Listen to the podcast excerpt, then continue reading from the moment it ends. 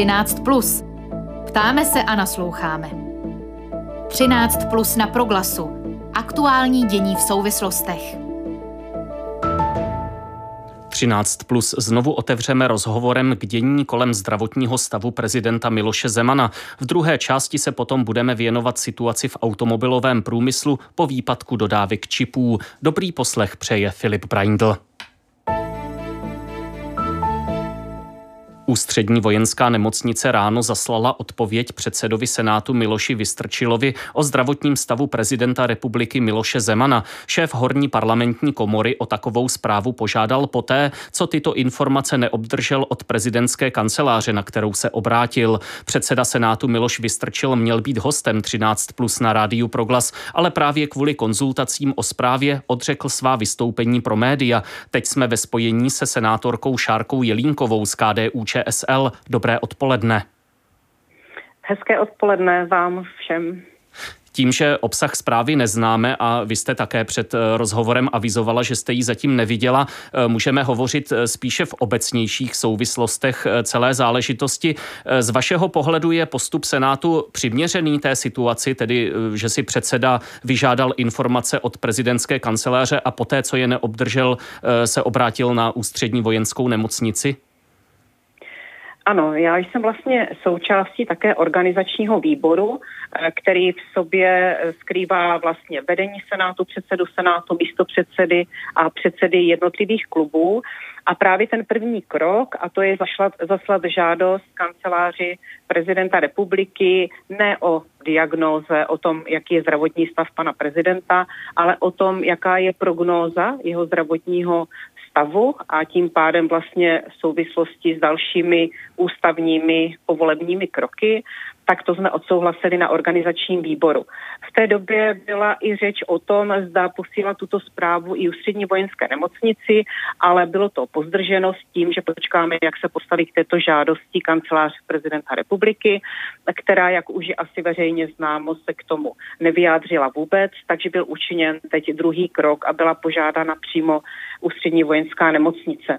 Hmm. Já bych chtěla tady zdůraznit, že vlastně Senát se zde snaží plnit svoji ústavní roli, abychom byli eh, připraveni na všechny možné varianty právě těch povolebních kroků, aby vše bylo v rámci toho ústavního rámce, abychom se pohybovali tak, jak je potřeba. Takže za mě jsou to logické kroky, a bohužel eh, je to i z toho důvodu, že kancelář prezidenta republiky nekomunikuje Naopak to, co se dozvídáme, ty informace celkovou tu situaci zhoršují, takže vidíme jako důležité, aby Senát aspoň tímto způsobem tedy konal.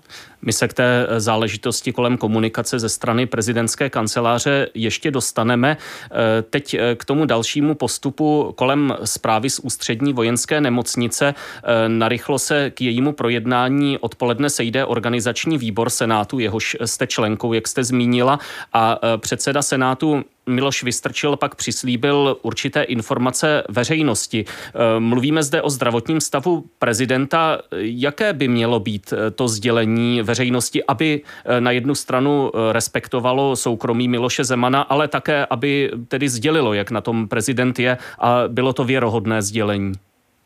Ano. Je určitě logické, že předseda Senátu chce nej, nejdříve seznámit tady s touto zprávou právě ten organizační výbor neboli vedení Senátu a tam se vlastně i rozhodne ten způsob té další komunikace, způsob a obsah i té další komunikace směrem k veřejnosti. Takže já nemůžu zatím hmm. předjímat nějaké ty kroky, do jaké hloubky a tím způsobem bude veřejnost informována. Nicméně pan předseda Senátu již avizoval, že nějaký signál směrem k veřejnosti půjde. Hostem relace 13 plus na rádiu Proglas je senátorka Šárka Jelínková. Eh, hovoříme o zprávě, jejíž obsah zatím neznáme a nemůžeme ani nechceme o něm spekulovat. Eh, zase, když se zeptám obecně, kdo by měl být tím eh, po té proceduře v organizačním výboru, kdo předloží ten jasný závěr té zprávy, tedy že prezident je nebo není způsobilý vykonávat svůj úřad zase tak, aby to bylo nespochybnitelné. Měl by to být právě předseda Senátu, nebo by to mělo proběhnout ještě na nějaké širší platformě, třeba s premiérem? to je právě by mělo být možná i obsahem té porady organizačního výboru, která dnes odpoledne proběhne. E, nicméně předseda Senátu je druhý nejvyšší ústavní činitel, tak doufám, že z jeho úst by nezaznívaly nějaké spochybnitelné zprávy. Já si myslím, že v zájmu celé České republiky, e, abychom byli informováni transparentně, ale samozřejmě i s ohledem na to, že zatím není pan prezident ani jeho rodina nejsou eh, totožnění a rozumím tomu s tím, abychom byli seznamováni s nějakými konkrétními úplně věcmi. Eh, takže eh, to ještě opravdu bude všechno předmětem určitě té dnešní porady organizačního výboru. Hmm, a jak se na to díváte vy? Stačí, když to řekne Miloš Vystrčil hm, autoritou svého úřadu, nebo eh, by se vám zdálo, že by ho měl jakoby někdo podpořit ještě v tom, že opravdu ta zpráva tohle říká, opravdu takto ta zpráva vyznívá? Eh, víte, já si myslím, že bude velmi důležité, co je obsahem té zprávy ano. a podle případné té závažnosti těch zjištění nebo mm, která tam budou uvedena, eh, bude právě záležet i možná tady na tomto, zda teda by bylo vhodné, aby o tom informoval pouze předseda Senátu Miloš Vystrčil, či aby ta platforma byla širší, jak naznačujete. Hmm.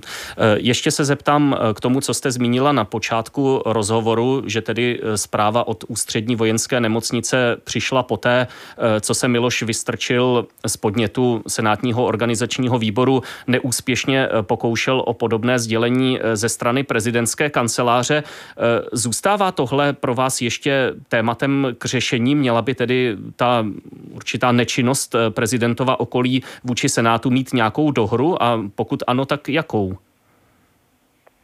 Určitě se budeme bavit i o tom. Uh, ono i zítra bude zasedat v Senátu vlastně komise Senátu pro ústavu České ano. republiky a parlamentní procedury, kde právě bychom měli hovořit i o tom ústavním rámci, jak už jsem říkala, volebních kroků vzhledem k sestavení sněmovny a především tam nemusí být ta aktivní role pana prezidenta příliš veliká, ale potom už při sestavování vlády i vzhledem vlastně ke zřetelem ke schopnosti pana prezidenta plnohodnotně zastávat eh, svůj úřad. Eh, takže eh, budeme se určitě bavit a bude i předmětem to, jak se postavit k tomu, že kancelář republiky pohrdá horní komorou parlamentu a nepracuje a nereaguje vlastně i na její oficiální výzvy, byť jakkoliv, jakýmkoliv možná i způsobem si dovolím říci. Hmm. Takže určitě to bude i předmětem jednání minimálně, pokud ne dnes na poradě organizačního výboru, tak i na zítřejší komisi Senátu pro ústavu. České republiky. Tady se nabízí otázka, eh, zda ta situace neodhaluje nějakou možná systémovou závadu, eh, když právě pak může dojít eh, k takové situaci, že jednotlivé složky řízení státu se mezi sebou takto neinformují. Vidíte tam prostor pro něco takového, tedy odhlédnout od té konkrétní situace, od konkrétního obsazení prezidentské kanceláře či vedení senátu a mluvit na obecné rovině, jak by měl být být nastavený ten komunikační model? Eh, ona ústava eh, Ústava České republiky eh, nepředpokládá, že by vlastně takováto komunikace vůbec neprobíhala. Hmm. Já si myslím, že bychom se měli bavit o tom, jestli by měla být ústava více podrobnější, stanovovat konkrétní kroky, pravomoci, kompetence navzájem. Ale myslím, že to není dobrá cesta. Eh, ústava by tak, jak je v současné době, by měla zůstat na těch obecných principech, ale bohužel, a neměli bychom reagovat tedy jenom na tu současné složení Eh, kanceláře prezidenta republiky a doufám, že do budoucna už tedy takové nebude, dovoluji si to hmm. říkat i takto veřejně, a že nebude potřeba z těchto důvodů měnit i ústavu, protože ona nepředpokládá, že bychom vůbec tady probíhaly tyto procesy nebo naopak neprobíhaly ty, které by měly například tady tyto komunikační kanály. Rozumím. Já jsem možná neměl ani tolik na mysli ústavu, jako spíše nějaké, mm. nějaké řády, nějaká, nějaká nižší ustanovení, nějaké organizační předpisy a podobně. I to určitě by mohlo být k diskuzi. Hmm. Hostem relace 13 plus na rádiu Proglas byla senátorka Šárka Jelínková z KDU ČSL, členka organizačního výboru Horní parlamentní komory, který se bude odpoledne seznamovat se zprávou ústřední vojenské nemocnice o zdravotním stavu prezidenta republiky Miloše Zemana. Paní senátorko, děkuji za vaše odpovědi, za ochotu vystoupit eh, v tomto rozhovoru v 13 plus na Proglasu. Mějte se hezky naslyšenou. Eh, naslyšenou, hezký den. 13 plus. Ptáme se a nasloucháme. Na dva týdny se až na výjimky zastavuje výroba ve všech tuzemských závodech automobilky Škoda. Důvodem je nedostatek čipů, které se využívají v palubní elektronice. Souvisí to s problémy s dodávkami z azijských trhů. O této krizi a dopadech na další odvětví dnes jednala tripartita, tedy zástupci vlády, zaměstnavatelů a odborů. A my se jí budeme věnovat s Vojtěchem Severínem, manažerem komunikace Združení automobilového průmyslu. Dobrý den. Dobrý den. Když vezmeme důsledky té krize, na koho nejvíc dopadá? Když pozastaví výrobu velká automobilka jako Škoda, ovlivňuje to celkem velký dodavatelský řetězec. Kde jsou jeho nejslabší místa? Kde tato situace může vyústit třeba až v propouštění a podobně? Eh, vy jste to řekl naprosto správně. Ta situace zásadním způsobem dopadá především, především na ten dodavatelský sektor, Eh, my samozřejmě dlouhodobě eh, upozorňujeme, že je potřeba, zapotřebí, aby dodavatelé měli dostatečně diverzifikované portfolio, aby automotiv nebo konkrétně, konkrétně jedna firma nebyla tím jediným odběratelem. Eh, na druhou stranu tak, takové firmy tu zcela jistě určitě jsou a myslím si, že to jsou právě ty firmy, které by mohly být touto situací negativně ovlivněny do budoucna, pokud by se ta situace prodlužovala i dále. Možná si pojďme eh, trošku představit ten, ten dodavatelský řetězec. Eh, like si asi představí firmy produkující různé autodíly, možná eh, nějaký servis strojů. Co je tam ještě? Kam, kam až daleko to jde? Uh, tak ten dodavatelský sektor je opravdu široký. Uh, buď, buď to jste, jste firma, která vyrábí opravdu konkrétní produkt pro konkrétní automobilku, nebo nabízíte celou řadu produktů. Řeknu typicky, jste firma, která pracuje s ocelí, s plechem, a, a samozřejmě potom ten automotiv není tím vaším jediným dodavatelem, jste schopni dodávat i do jiných odvětví než do automotiv a, a potom samozřejmě záleží na strategii té konkrétní firmy, Eh, jakým způsobem a jaké, jaké procento eh, má navázáno právě na autom, automobilový průmysl. Hmm. Eh, tripartita jednala o té záležitosti kolem omezení výroby v automobilkách.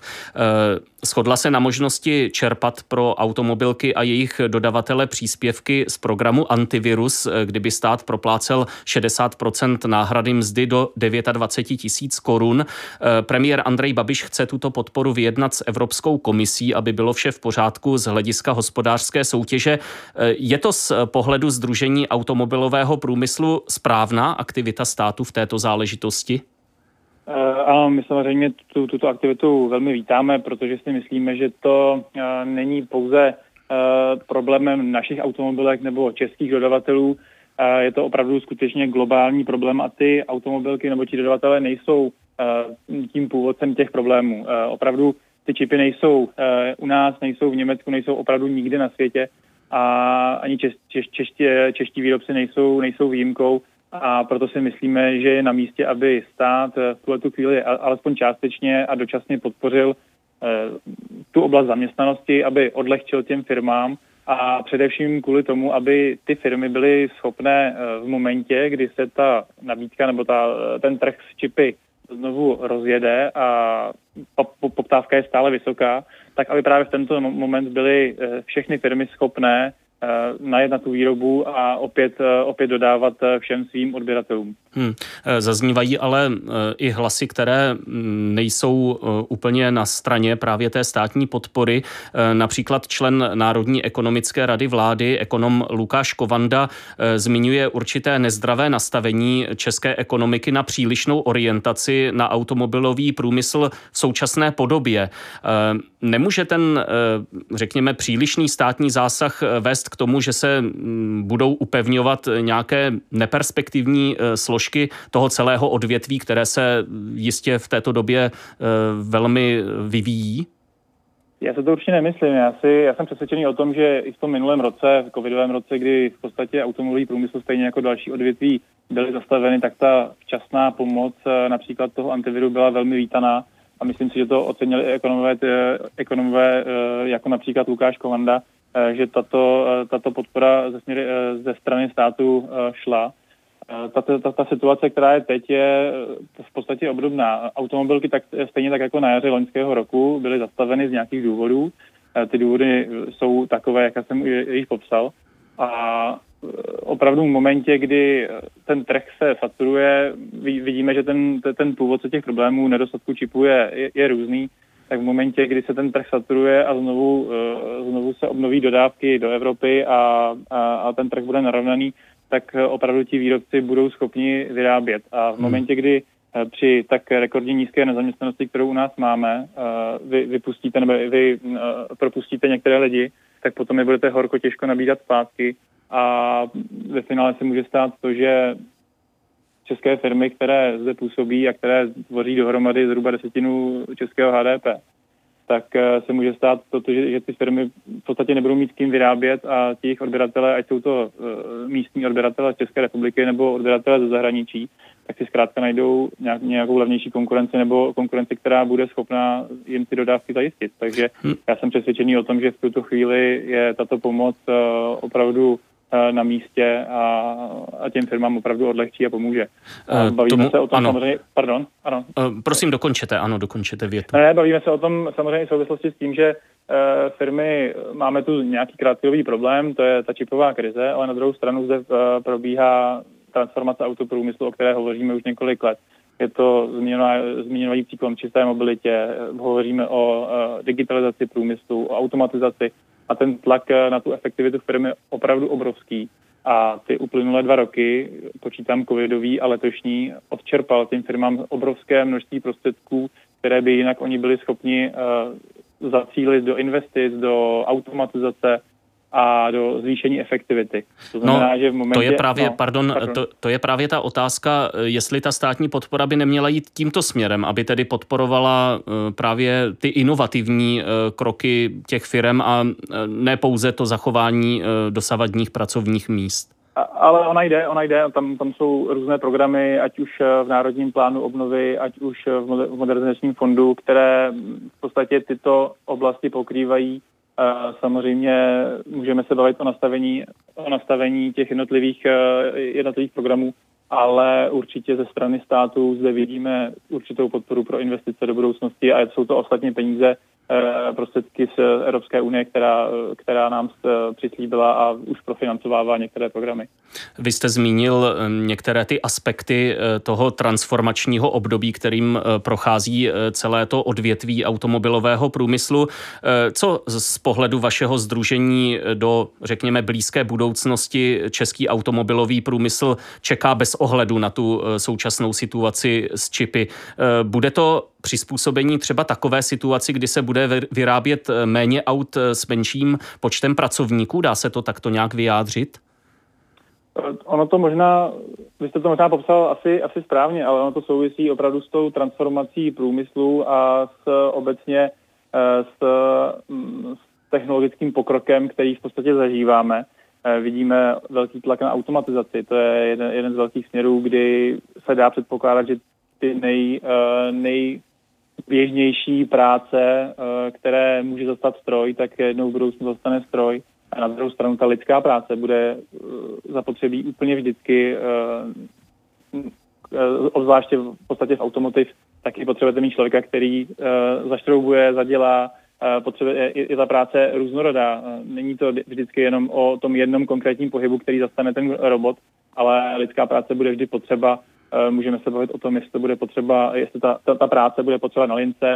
Eh, na druhou stranu zde vidíme obrovský progres eh, a obrovskou poptávku po lidech do IT. Je to opravdu ten směr, kterým se automotiv vydává.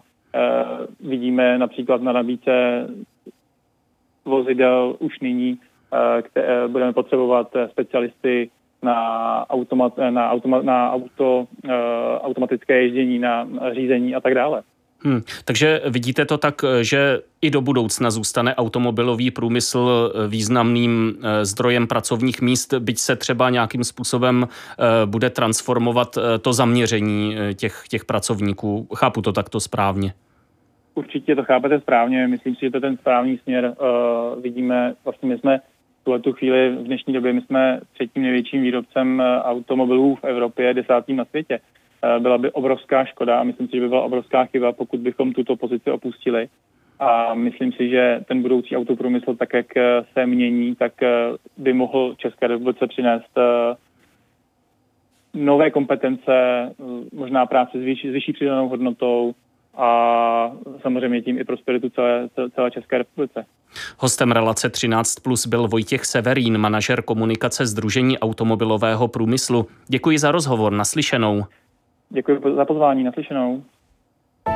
13 plus. Do středu dění. A 13 plus je u konce. Rozhovory připravili Aneška Jakubcová a Filip Braindl. Záznam najdete v audioarchivu a podcastových aplikacích. Zítra se svých hostů bude ptát Ondřej Havlíček. Hezké odpoledne z Proklasu. thank you